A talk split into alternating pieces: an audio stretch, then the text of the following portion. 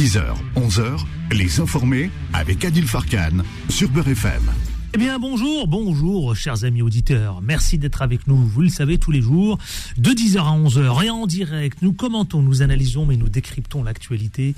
Et ce matin au sommaire, ce que je vous propose, vous le savez, dans les informés, eh bien tout d'abord, nous allons recevoir Jean-Marc Jovernatori qui sera avec nous, qui est un élu de Nice, mais également aussi un, le coprésident de l'écologie au centre. Il viendra nous parler de l'enjeu écologique, mais également aussi de l'écowatt, l'eau, la pénurie d'eau. Vous le savez qu'on va être frappé de plein fouet, paraît-il, de cette pénurie d'eau. Nous parlerons aussi de euh, des manifestations. Alors, on reviendra aussi, vous le savez, chers amis auditeurs, notamment avec vous 0153 48 3000, avec la Fédération française de football, qui justifie son refus d'interrompre donc euh, le Ramadan. Nous reviendrons sur ce sujet qui a provoqué, vous savez, un vif débat, et puis mais, mais également aussi, eh bien, tout simplement, une véritable polémique avec nos débatteurs influenceurs tout à l'heure. Deux élus qui viendront confronter leur point de vue autour des sujets d'actualité. On reviendra sur euh, tout simplement cette réforme des retraites. Nous reviendrons sur Marlène, la une de Marlène Schiappa dans Playboy. Euh, Madame Borne et les syndicats, ou euh, est-ce qu'il y a finalement une issue de sortie, une solution à un scénario probable? On en parlera tout à l'heure avec nos invités débatteurs, influenceurs. Et à 10h30, notre économiste Frédéric Bocara viendra comme chaque mardi nous livrer son billet d'humeur autour de la démocratie. J'ai hâte. Aïe aïe aïe. Allez c'est parti, c'est tout de suite, c'est maintenant et en toute liberté d'expression. Les informés. L'interview. L'interview, c'est avec un élu. Un élu de Nice, mais également aussi le coprésident de l'écologie au centre. Bonjour, monsieur Jean-Marc Jovernatori. Bonjour. Allô, allô? Oui, oui, je vous écoute. Bonjour, Beurre FM. Bonjour, je... on ne vous entendait absolument pas. Vous êtes en direct avec nous dans Les Informés. Dites-moi alors, je rappelais euh, vos casquettes. Vous êtes le coprésident de l'é- l'écologie au centre. Euh, vous pouvez nous rappeler l'écologie au centre euh, En quoi, euh, évidemment, elle se démarque des autres groupes, des autres groupes mouvements écologiques, Monsieur Giovannatori Mais depuis les élections législatives du mois de juin 2022, nous sommes le premier parti écologiste français. Nous avons la particularité de pas être de gauche, pas être de droite. Nous sommes clairement centristes. Et donc, nous pouvons parler à la gauche républicaine ou à la droite républicaine. Alors Jean-Marc Giovanatori, justement, je voudrais vous faire réagir. Vous savez, il y a un sujet d'actualité qui était euh, il y a quelques jours encore. On parlait d'EcoWatt, l'EcoWatt de l'eau. Vous le savez, à Savine-le-Lac, Emmanuel Macron, le chef de l'État, était a annoncé donc euh, un EcoWatt de l'eau depuis les Hautes-Alpes, donc euh, non loin du lac de Serre. hein, le chef de l'État a annoncé un plan de sobriété sur l'eau. Qu'est-ce que vous en pensez? Ça, ça, ça vous inspire quoi, mon cher Jean-Marc Giovanatori Ben, je remarque que dans mon premier livre que j'ai écrit en 1992, je disais que le problème liquide du XXIe siècle ne serait pas le pétrole, mais serait l'eau. Euh, il semble que, au moins sur ce point, j'avais raison. Euh, le président Macron euh, s'en est rendu compte. euh, il a fait, ce- il a donné ses éléments, ses 53 éléments euh, la semaine dernière. C'est un début. Mhm. Mais l'essentiel était d'insister sur l'agriculture, parce que la première consommatrice d'eau, c'est l'agriculture. Il ne l'a pas fait assez. Et ensuite, il y a la problématique de la fabrication des produits. Euh, il faut dire à vos auditeurs que chaque produit consommé, eh bien, requiert plusieurs milliers de, de litres d'eau. Mhm. Donc, ce qu'il faut, c'est développer l'économie circulaire pour cesser de fabriquer autant de produits.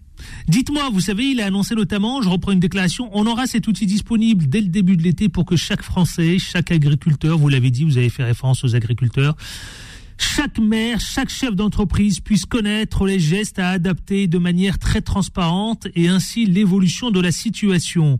Ça veut dire quoi ce langage, ces éléments de langage, euh, mon cher Jean-Marc Jovatonic, vous qui êtes coprésident de l'écologie au centre? Eh bien, il fait de la pédagogie, c'est bien, faire de la politique, c'est aussi faire de la pédagogie. Mais le fait est que l'agriculture, à partir du moment où elle repose sur autant de céréales, parce qu'en France, il y a trop il y a trop d'é- d'élevage, le problème, c'est que nous devons réduire notre consommation de viande parce que 1 kg de viande requiert 7 kg de céréales et par conséquent 10 000 litres d'eau douce. Ouais, Donc ouais. la, la première problématique, c'est celle-là, c'est réduire la consommation de viande. Et nous, à Écologie au Centre, On prône depuis 20 ans l'option végétarienne quotidienne qu'il faut mettre partout dans la restauration privée, dans la restauration publique. Et là, vous allez économiser beaucoup, beaucoup d'eau. Dites-moi, dans les années à venir, vous savez qu'on parle de plus en plus de sécheresse. Est-ce qu'on peut s'inquiéter euh, Monsieur le co-président, justement, parce que on parle de pénurie d'eau, on parle de sécheresse, on parle euh, aussi, y compris la France, on n'y échappera pas. Ah ben, le fait est que notre société euh, productiviste et consommériste a confondu la France et la terre avec un dépôt Carrefour. Donc on prend, on prend, on prend. Donc l'eau, comme toutes les matières premières, arrive à être exténués, ils n'en peuvent plus. Euh, la planète ne peut plus fournir euh, le fer, euh, le sable et aussi l'eau, malheureusement, parce que non seulement on s'en débarrasse, mais en plus on la pollue, parce qu'il y a l'histoire de la quantité d'eau, mais il y a aussi l'histoire de la qualité d'eau. Hmm. Donc le problème, c'est qu'il faut vraiment changer de logiciel et créer une société où on peut être heureux avec moins, et c'est tout à fait possible avec le projet écologiste. Mais dites-moi franchement, monsieur Giovanna Tosaris, justement, je vous pose clairement la question. Quand on parle des enjeux environnementaux, aujourd'hui, on est en train d'assister à de plus en plus de pollution, l'effet de serre, l'émission de dioxyde de carbone, donc c'est ce qu'on appelle le CO2, les changements climatiques, on le voit avec la météo, les cyclones, on parlait de l'eau à l'instant, la rareté de l'eau, Bref, tout ça, est-ce que euh, on ne devrait pas se préoccuper davantage justement de ces enjeux euh, environnementaux? Et que se passe-t-il? Pourquoi les différents États ne réagissent pas?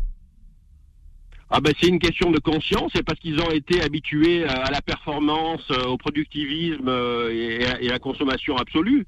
Parce qu'effectivement, les deux enjeux vitaux pour vous, pour moi, pour tous les gens que nous aimons et pour tous ceux qui nous écoutent et les gens qui les aiment, c'est vraiment l'habitabilité de la planète et la survie de l'espèce humaine. C'est pas moi qui le dis, c'est Antonio Guterres, qui est le boss de l'ONU, donc il sait de quoi il parle. Et le boss de l'ONU, Antonio Guterres, il dit que dans 50 ans, 50% de la planète sera inhabitable. Donc euh, le vrai sujet de société, de la planète sera inhabitable. Exactement. 50 ans. 50 ans, c'est si on ne change rien. en même temps. Ben effectivement, il est temps de se retrousser les manches et de manifester pour les bonnes causes. Donc manifester pour les retraites, je comprends, mais il faudrait surtout manifester par rapport à un, système économique qui détruit et pille la nature. Oui.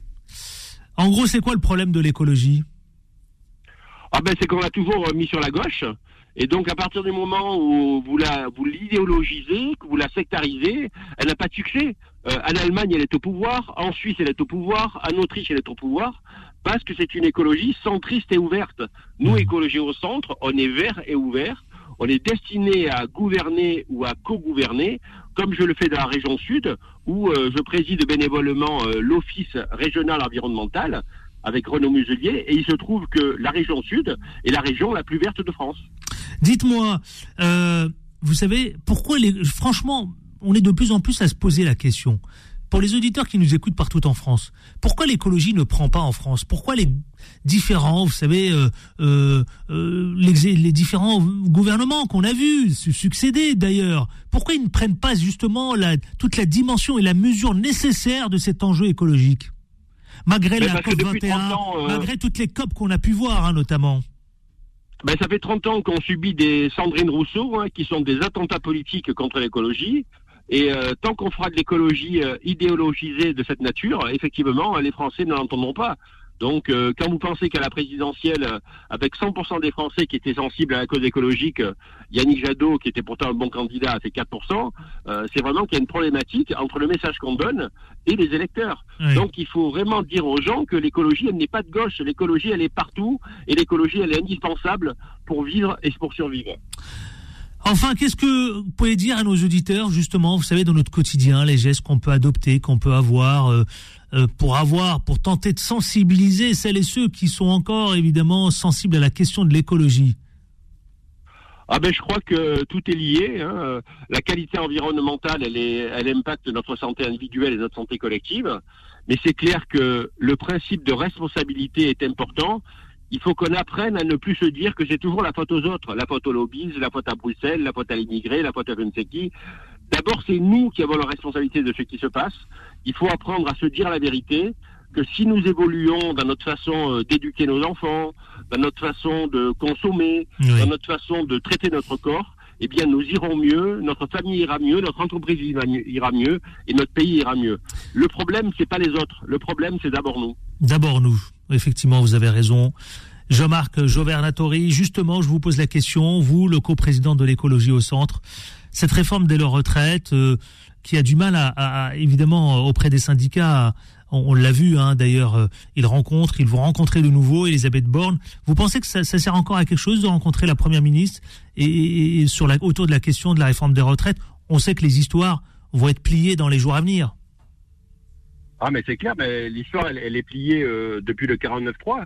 Donc euh, ceux qui ne sont pas satisfaits de ce projet à 64 ans, il fallait qu'il vote mieux et qu'il milite mieux.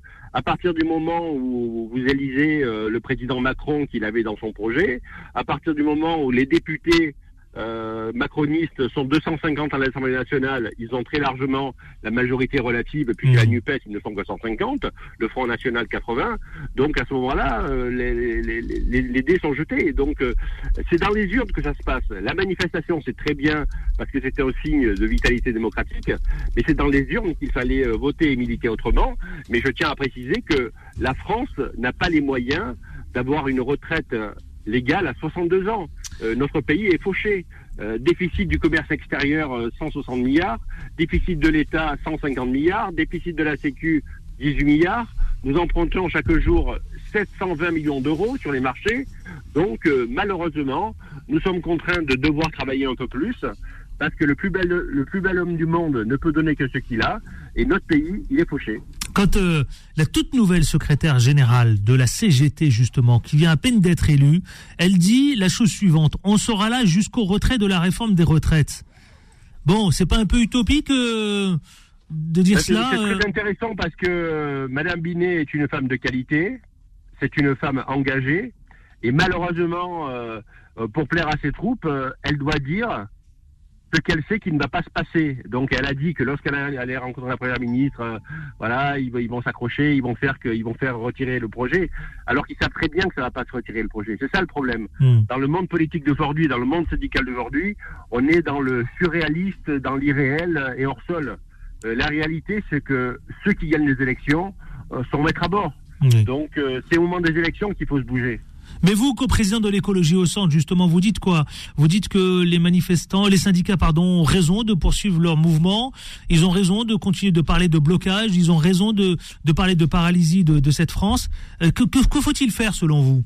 Alors, c'est totalement, totalement, inutile. Hein. Euh, les dés sont jetés. Euh, l'âge légal va devenir à 64 ans. Et puis, il faut penser que le premier acte social, c'est l'emploi.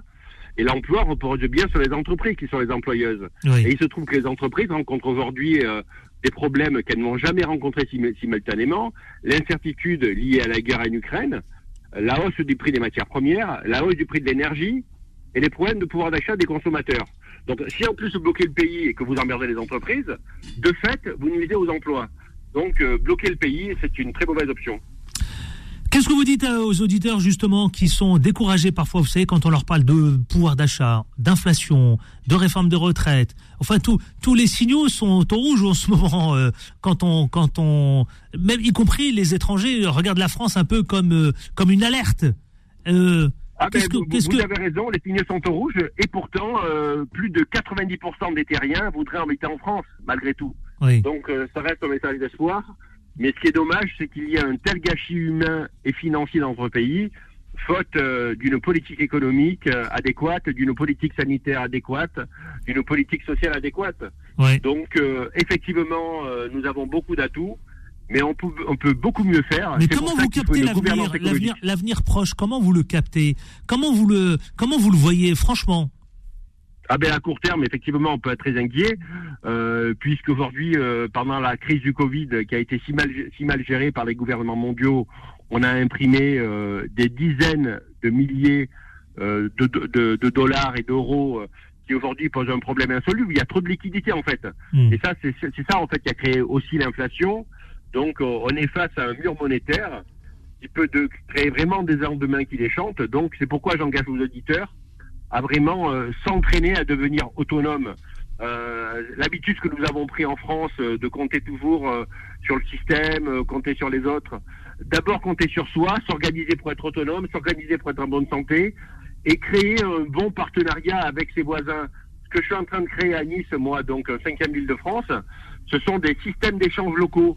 Euh, le système d'échange local est un processus par lequel les habitants d'un quartier ou d'un immeuble euh, s'entraînent à coopérer, à échanger leur temps, leurs mmh. biens, leurs compétences. Ça s'appelle des selles et nous gagnerions à multiplier les selles partout en France et à devenir autonomes, ah, parce qu'il peut y avoir des lendemains euh, très très difficiles. C'est la fin de notre interview qui est très intéressante, Jean-Marc euh, Jovernatori, justement. Est-ce que vous pouvez nous rappeler juste les derniers ouvrages que vous avez que vous avez écrits, parce que je sais que vous en avez pas mal écrit justement. Donc j'ai écrit 14 livres, dont trois préfacés par Albert Jacquard. parmi ces, ces, ouvrages, un livre qui s'appelle Santé totale et un autre qui s'appelle L'écologie, un diamant à huit facettes parce qu'effectivement, l'écologie, c'est un vrai projet de société, et c'est bien ce qui manque à notre pays et au monde. Vous êtes euh, Jean-Marc euh, Jovernatori, justement, l'élu sur la ville de Nice, vous l'avez dit tout à l'heure, et vous êtes le coprésident de l'écologie au centre. Merci d'avoir été avec nous dans les informés ce matin. Merci beaucoup. Merci BRFM. Merci, et bonne journée à vous. On se retrouve dans une poignée de minutes avec nos débatteurs influenceurs.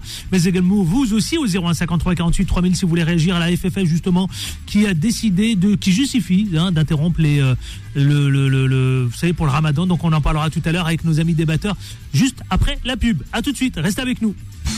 Les informés reviennent dans un instant. 10h, 11h, les informés avec Adil Farkan sur Beurre FM.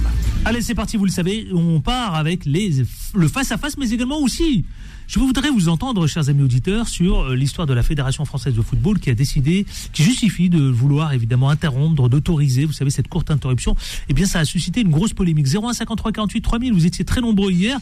Eh bien, on remet ça sur le tapis ce matin. Si vous voulez nous appeler et en parler, 01 53 48 3000. C'est parti pour le face-à-face en entendant vos appels. Les Les informés. Le face-à-face. Le face-à-face avec ce discours de fin de vie. C'était hier, Emmanuel Macron veut un projet de loi d'ici la fin de l'année, la fin de l'été, pardonnez-moi. Et vous le savez, euh, cette convention citoyenne sur la fin de vie, ça fait déjà un moment déjà qu'on en parle. Hein.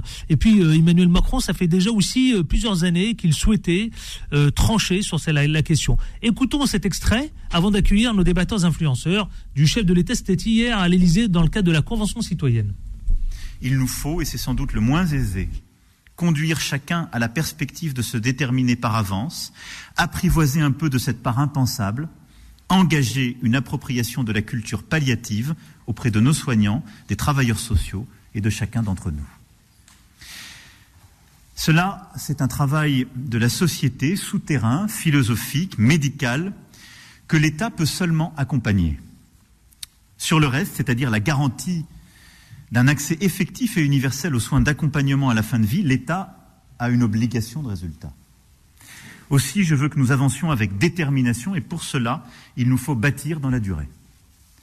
C'est pourquoi je veux que nous élaborions un plan décennal national pour la prise en charge de la douleur et pour les soins palliatifs, avec les investissements qui s'imposent. Ça, c'est le premier pilier, si je puis dire, et le premier élément de la réponse. Je demande au gouvernement en lien avec les parlementaires désignés par le président du Sénat et la présidente de l'Assemblée nationale, qui, avec leur conférence des présidents, auront à faire ce travail transpartisan, de mener une œuvre de co-construction sur la base de cette référence solide qui est celle de la Convention citoyenne et en lien avec toutes les parties prenantes. Je souhaite que ce travail permette de bâtir un projet de loi d'ici à la fin de l'été 2023. Ainsi continuera une maturation collective de l'éthique à la politique, respectueuse de l'épaisseur des vies, de l'humanité, trouvant aussi les bons mots, et je parle sous le contrôle sur un tel sujet de notre seul immortel de la salle, cher Eric Orsena. Et nous pourrons ainsi, à travers cette maturation, permettre, je le souhaite, je le crois, de tracer un nouveau jalon vers ce modèle français de la fin de vie. Pour en parler justement avec euh, Rudy Kazi. Bonjour Rudy Kazi, comment ça va? Bonjour cher Adil. Bonjour, tout va bien? Ça, ça va bien, je, Ouais. je tiquais sur euh, Saint-Germain, les Arpajons, Tout à vous fait. êtes l'élu.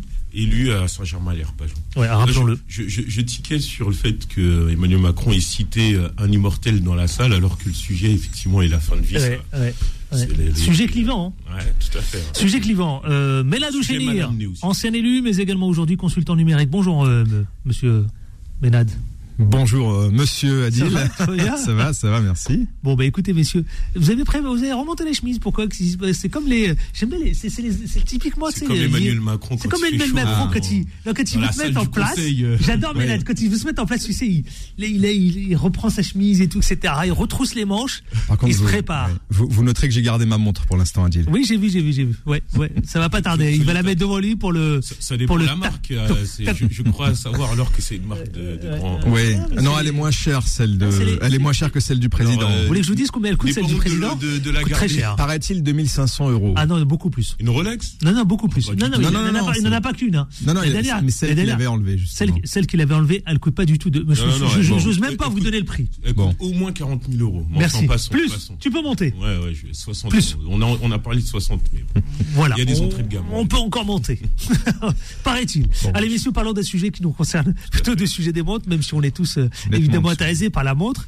Euh, le chef de l'État. euh, alors, qu'est-ce que c'est d'abord comment ça vous fait réagir, Ménado Chénier Ah oui, c'est pas parce que je sais que ça fait polémique, ça aussi. hein. Où tout fait polémique, de toute façon, euh, plutôt, faites la liste plutôt des sujets qui font pas polémique, ça, ça ira plus vite. Ça veut aussi, moi, moi je- ce, ce débat-là, je trouve qu'il a tout à fait sa place, en- notamment à notre époque. On vient de passer, passer, en tout cas, la crise sanitaire et le, le gros, j'espère, est derrière nous, et on a vu que la question de la fin de vie s'était euh, plusieurs fois posée, et ça montre aussi, et tant mieux, qu'on peut avoir d'autres débats à fort impact sociétal que euh, celui euh, de la réforme des retraites, qui ne doit pas, bien qu'il soit extrêmement important, mais qui ne doit pas mo- monopoliser toute l'attention et tout le travail législatif. Donc ayons ce débat, ayons-le maintenant, pourquoi pas. Et effectivement, c'est un sujet sur lequel, là encore, Emmanuel Macron, pendant sa campagne, avait euh, évoqué euh, son, son, son, son intérêt et sa, son intention d'agir. Euh, après, on pourra reparler du fond euh, de, de, de- des textes et de la loi, et puis de la façon dont c'était fait précédemment. Je rappelle juste que la première euh, loi euh, Leonetti sur la fin de vie, euh, 2004, je crois, 2004, ouais. avait été adoptée à l'unanimité euh, à l'Assemblée nationale en première lecture. Vous vous rendez compte, euh, on dirait que c'est de la fiction quand on compare à des textes plus contemporains. Donc espérons que là, nos députés, peut-être, et c'est peut-être aussi pour, c'est peut-être là aussi la manœuvre quelque part, si j'ose dire, euh, c'est de trouver des sujets autour desquels Et 2004, on c'était 20 puisse- ans en arrière. hein. on puisse rassembler. Arrêtez de mettre des coups de vieux à tout le monde comme ça, Gilles. Comment Mais arrêtez de mettre des coups de vieux à tout le monde comme ça. Là. Je kiffe, moi. Euh, mais, mais simplement, euh, peut-être qu'aussi le président cherche des textes sur les, autour desquels il pourra euh, réunir justement euh, le, le Parlement, à commencer par l'Assemblée nationale. Alors Rudy Kazi, justement, lui, il dit qu'il plaît, Emmanuel Macron plaide pour un plan euh, justement national pour la prise en charge de la douleur et les soins palliatifs. Bon, déjà, bref. le, le débat, il se, pas- il se pose pas de la même manière qu'à l'époque. C'est-à-dire que là, on ajoute quand même une ligne qui est celle de- du suicide assisté. Oui, c'est ça. Moi, je, je euh, En gros, l'euthanasie. ouais, mais euh, il y a le- il y a l'euthanasie et le suicide assisté, c'est un peu, c'est un peu, c'est un peu différent et ça fait l'objet effectivement des, des questions qui Ça ont été soulevées euh, suicide assisté. hein. par le, euh, par la convention citoyenne. Bon, en fait, je vois plusieurs choses quand même qui sont, euh, qui, qui, qui sont pas bonnes en fait et qui posent question aussi sur le timing euh, euh, du moment auquel on apporte ce projet de loi. Bon, déjà, euh, ouais. euh, le, le- la convention citoyenne, il y a la question de sa légitimité qui se pose. Euh, pourquoi est-ce que si ça concerne autant les Français, pourquoi est-ce qu'on n'a pas cherché plutôt à faire un référendum là-dessus? Parce que la convention citoyenne, elle est composée d'un certain nombre de personnes qui sont euh, qui sont donc euh, euh, qui ont été désignées par euh, Tirage au sort. tirage au sort. Euh, maintenant, certains d'entre eux, a priori une quarantaine, c'est sorti dans les médias il y a pas longtemps, disent quand même qu'il y a des pressions euh, pour euh, pour euh, pour s'incliner dans un sens plutôt que plutôt surtout. que d'un autre. Oui.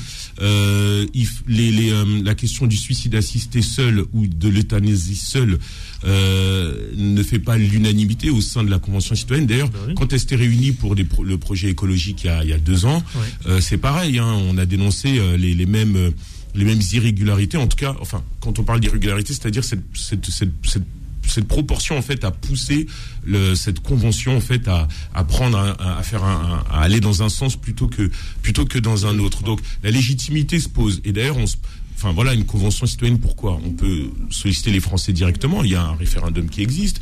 Euh, la, la, question, elle n'est pas directement posée au législateur. D'ailleurs, lui, le législateur... Euh, le législateur, lui, euh, d'ailleurs, euh, euh, il s'occupe de la question législative, mais ça peut être question, ça peut être posé à davantage de personnes. D'ailleurs, même dans la convention citoyenne, elle n'est pas représentative des personnes même qui sont en situation en fin de vie.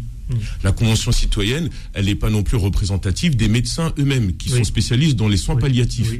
donc ça, et j'ai entendu le vice-président euh, donc de, de l'ordre des médecins qui a dit que euh, euh que que euh, que, que la, la, question du d'une clause de conscience doit absolument se retrouver dans ce projet de loi euh, que ce soit pour des raisons professionnelles, philosophiques, euh, éthiques ou religieuses, euh, ce qui n'est pas forcément pris en compte dans la manière dont on aborde les choses actuellement. Donc voilà, je, je, je trouve dans son discours le président énormément lyrique quand il s'agit effectivement d'aller toucher à la fibre émotionnelle et sentimentale on l'a vu un petit peu moins lyrique euh, lorsqu'il a pris la, parole sur le projet des retraites. Il y a encore deux trois jours, il parlait de, de bégayer tout ça. Donc, euh, enfin voilà, c'est cette communication un petit peu à géométrie variable. Je trouve qu'elle est pas bonne. Ensuite, sur le plan politique, ah ben, on revient il y a sur une le séquence. Plan politique. Il y a une séquence. Je pense que euh, je vous interromps parce qu'il est 10h30 et c'est le ah. Quad 9. C'est parti. Les informés. Le Quad 9 justement pour parler encore des sujets qui nous animent, qui ont retenu notre attention aujourd'hui. Comme chaque mardi, vous savez, c'est notre économiste Frédéric Bocara. Bonjour monsieur l'économiste. Bonjour monsieur l'animateur, bonjour Adil, vous allez bien? Très bien, très bien Frédéric Bocara, économiste de renom. Je vous lance évidemment en direct dans les informés et on vous écoute pour votre billet d'humeur autour de la question de la démocratie. Tiens, tiens. Très Eh oui, voilà. Alors démocratie en cinq points, démocratie et économie. Oui. Et Je ne vais pas sortir de l'économie. Alors, d'abord, on va dire, premier point. La démocratie et l'économie, on va dire, ça fait deux. L'économie, c'est des choses euh, très euh, euh, mathématiques, ou bien c'est l'entreprise, c'est l'argent. Mais dans notre société, voyons bien une chose, le pouvoir appartient à celui qui a l'argent, pas à celui qui va réaliser les choses, à celui qui travaille. Mmh. Dans d'autres sociétés, c'est pas du tout le cas. Le pouvoir appartient à d'autres. Donc il y a une, euh, une, sorte de monopole de la décision, de l'utilisation de l'argent, qui est délégué au patronat. Ensuite, à celui qui a l'argent, la banque par exemple qui va prêter au patronat, et le patronat qui décide pas à celui qui travaille. Et donc il va le faire avec sa propre vision des choses. Il ne s'agit pas de, de dire qu'il a tort ou il a raison, mais il y a un monopole de la décision. Donc, dans l'économie, la question des pouvoirs est fondamentale. Qui décide Et ce monopole, il est biaisé. Parce qu'il a le monopole d'embaucher ou de débaucher. Mmh. Mmh. Donc, il a un pouvoir très déséquilibré par rapport au salarié qui, lui, ne peut pas attendre pour travailler. Mmh. Il n'a pas d'argent, il faut bien qu'il travaille. Donc, il y a un pouvoir très déséquilibré. Deuxième point. On dit que la démocratie, c'est la loi de la majorité. Oui. Je pense que c'est très insuffisant. La démocratie, c'est aussi la délibération éclairée. C'est quand même ça aussi. Oui.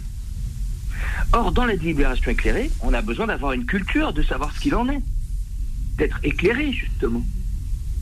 On le voit pour les problèmes d'écologie, qui sont liés à l'économie.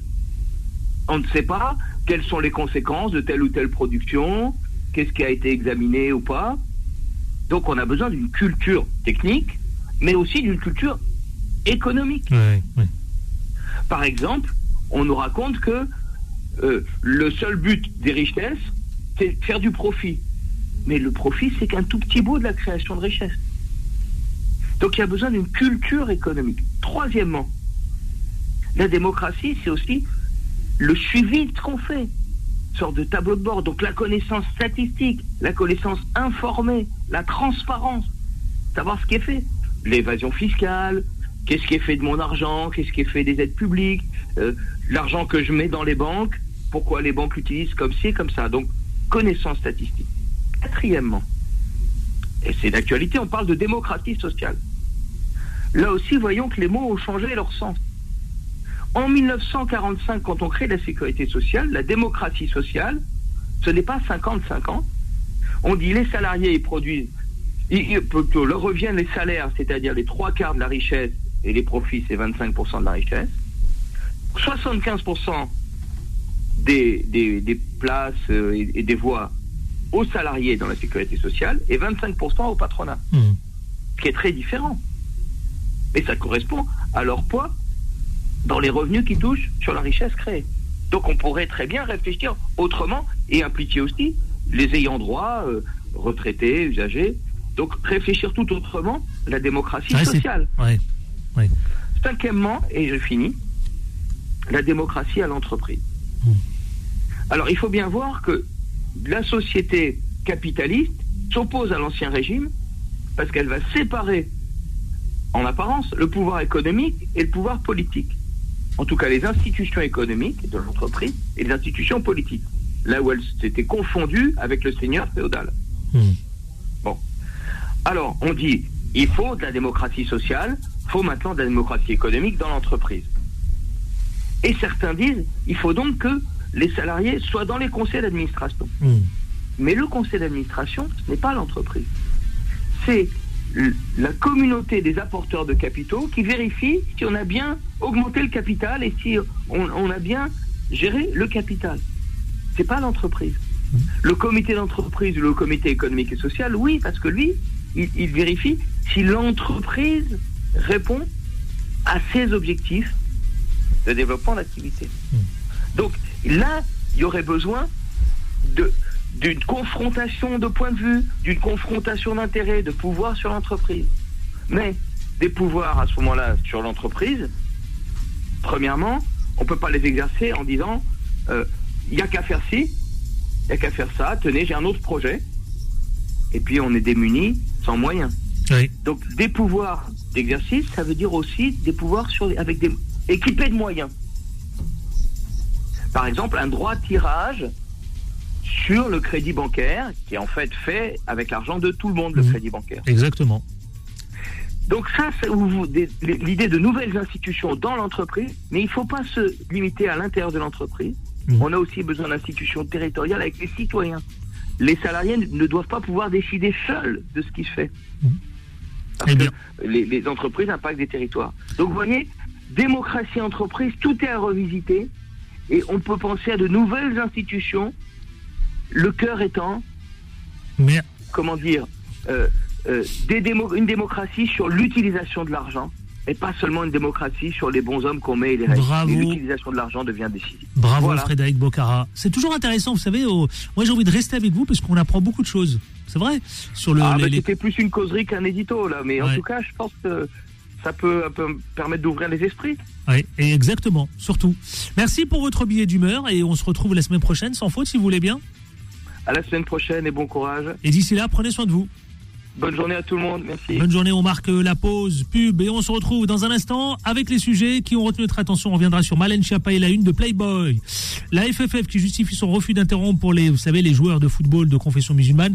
Et on, viendra, on reviendra aussi sur Elisabeth Borne qui reçoit, c'est le défilé cette semaine, hein, hein, les syndicats, les politiques, les représentants, etc., etc. Ça mérite une double clochette tout ça. À tout de suite.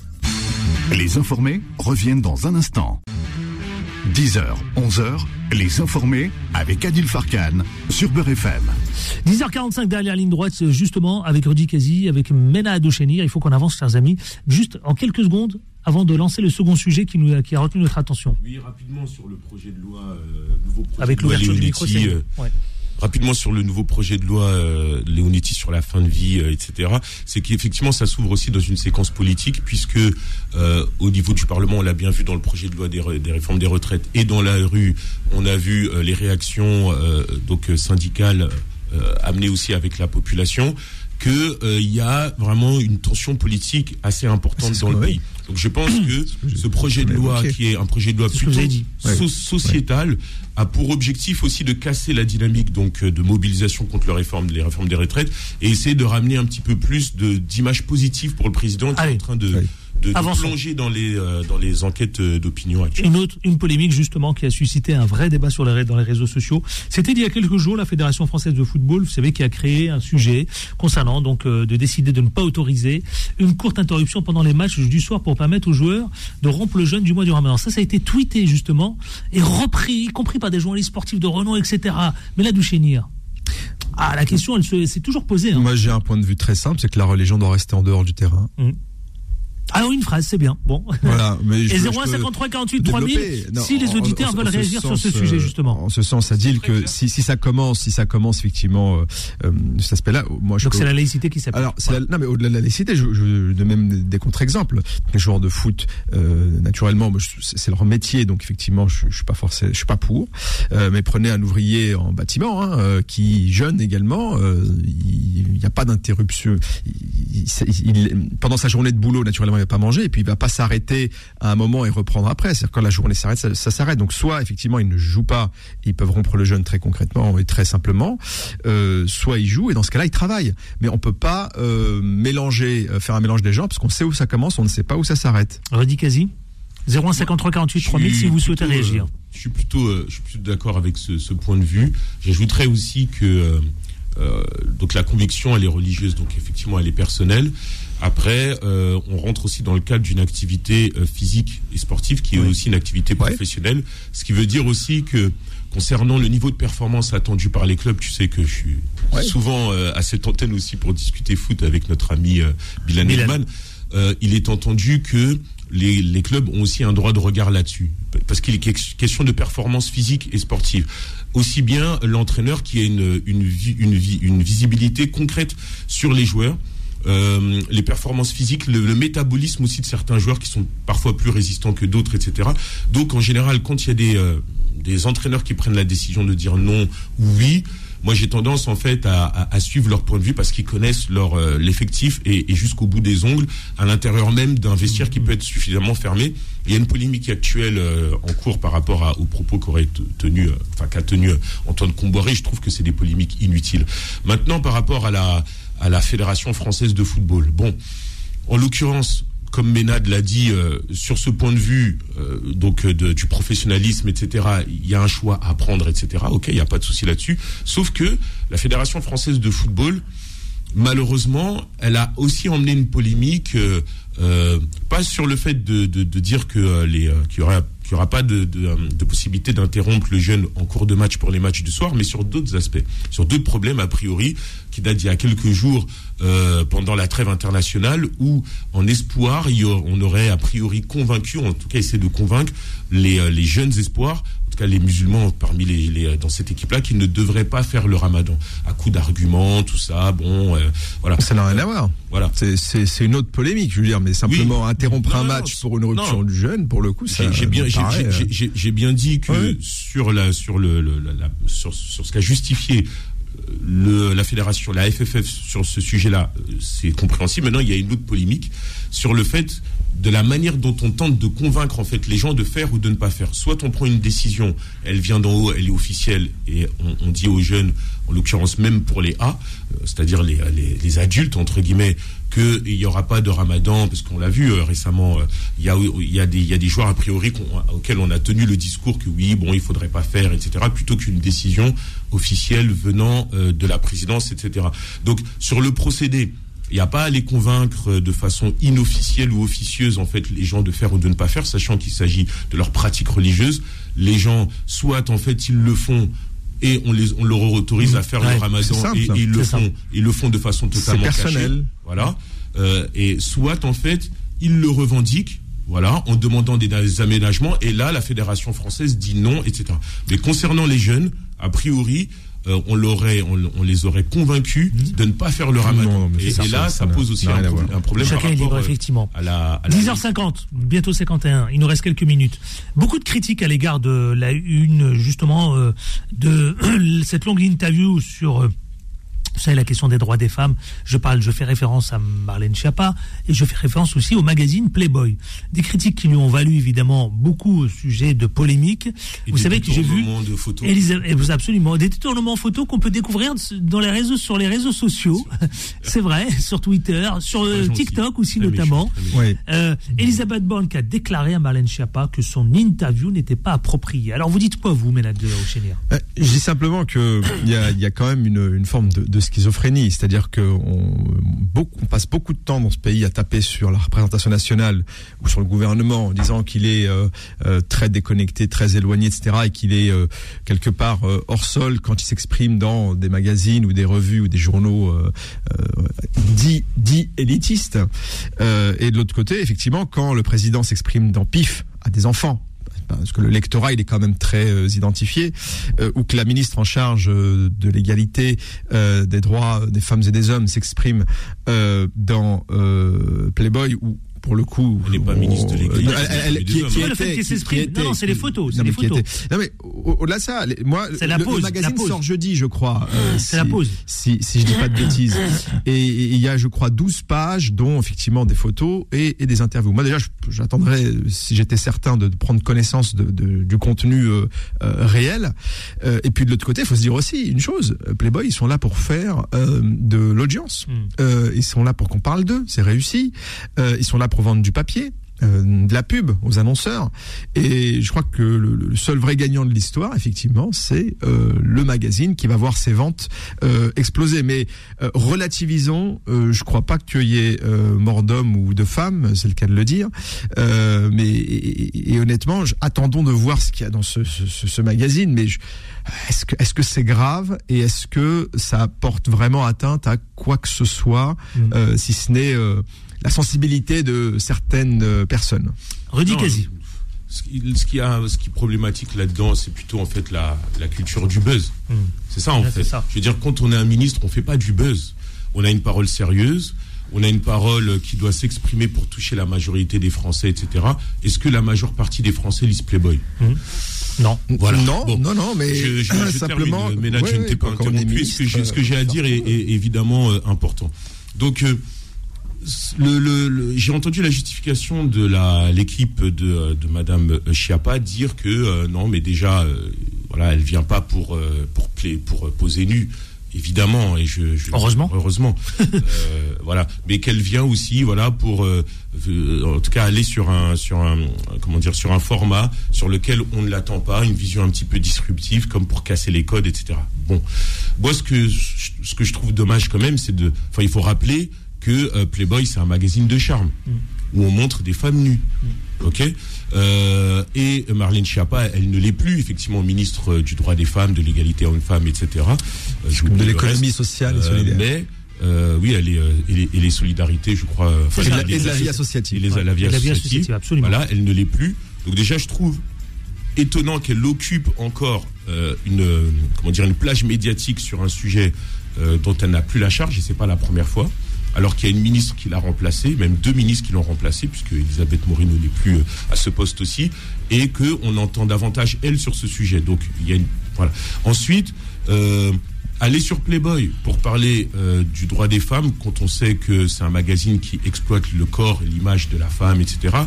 Donc la femme objet, etc. Et qu'il y a des irruptions quand même dans la société de façon générale, dans, les, dans le marché publicitaire, avec des femmes nues pour vendre tout et n'importe quoi. Donc je, je trouve que c'est d'une maladresse telle qu'elle rend inaudible le discours qu'elle portait en tant que, que ministre euh, et qui interroge sur cette séquence médiatique qu'elle veut ouvrir alors qu'elle n'est plus ministre Eh bien, merci. De ce, euh, Merci, de Ru- ce merci. ministère. Merci Rudy Kazi, Merci à vous. l'élu à Saint-Germain-les-Arpajon. C'est ça. Absolument. Merci à c'est- Ménade, absolument. Ménadou Chénir, consultant numérique, mais également aussi un élu. De Ronnie Sous-Bois. Absolument. Absolument. Merci. À la réalisation, c'était Zora. Dans une poignée de secondes, minutes même d'ailleurs, vous allez retrouver Vanessa pour les petites annonces. À demain. Et ce soir, l'imam Abdelali Mamoun et Philippe Robichon. À demain avec autant de plaisir, mais surtout, on ne lâche rien, les amis. Retrouvez les informés tous les jours de 10h à 11h et en podcast sur beurrefm.net et l'appli Beurrefm.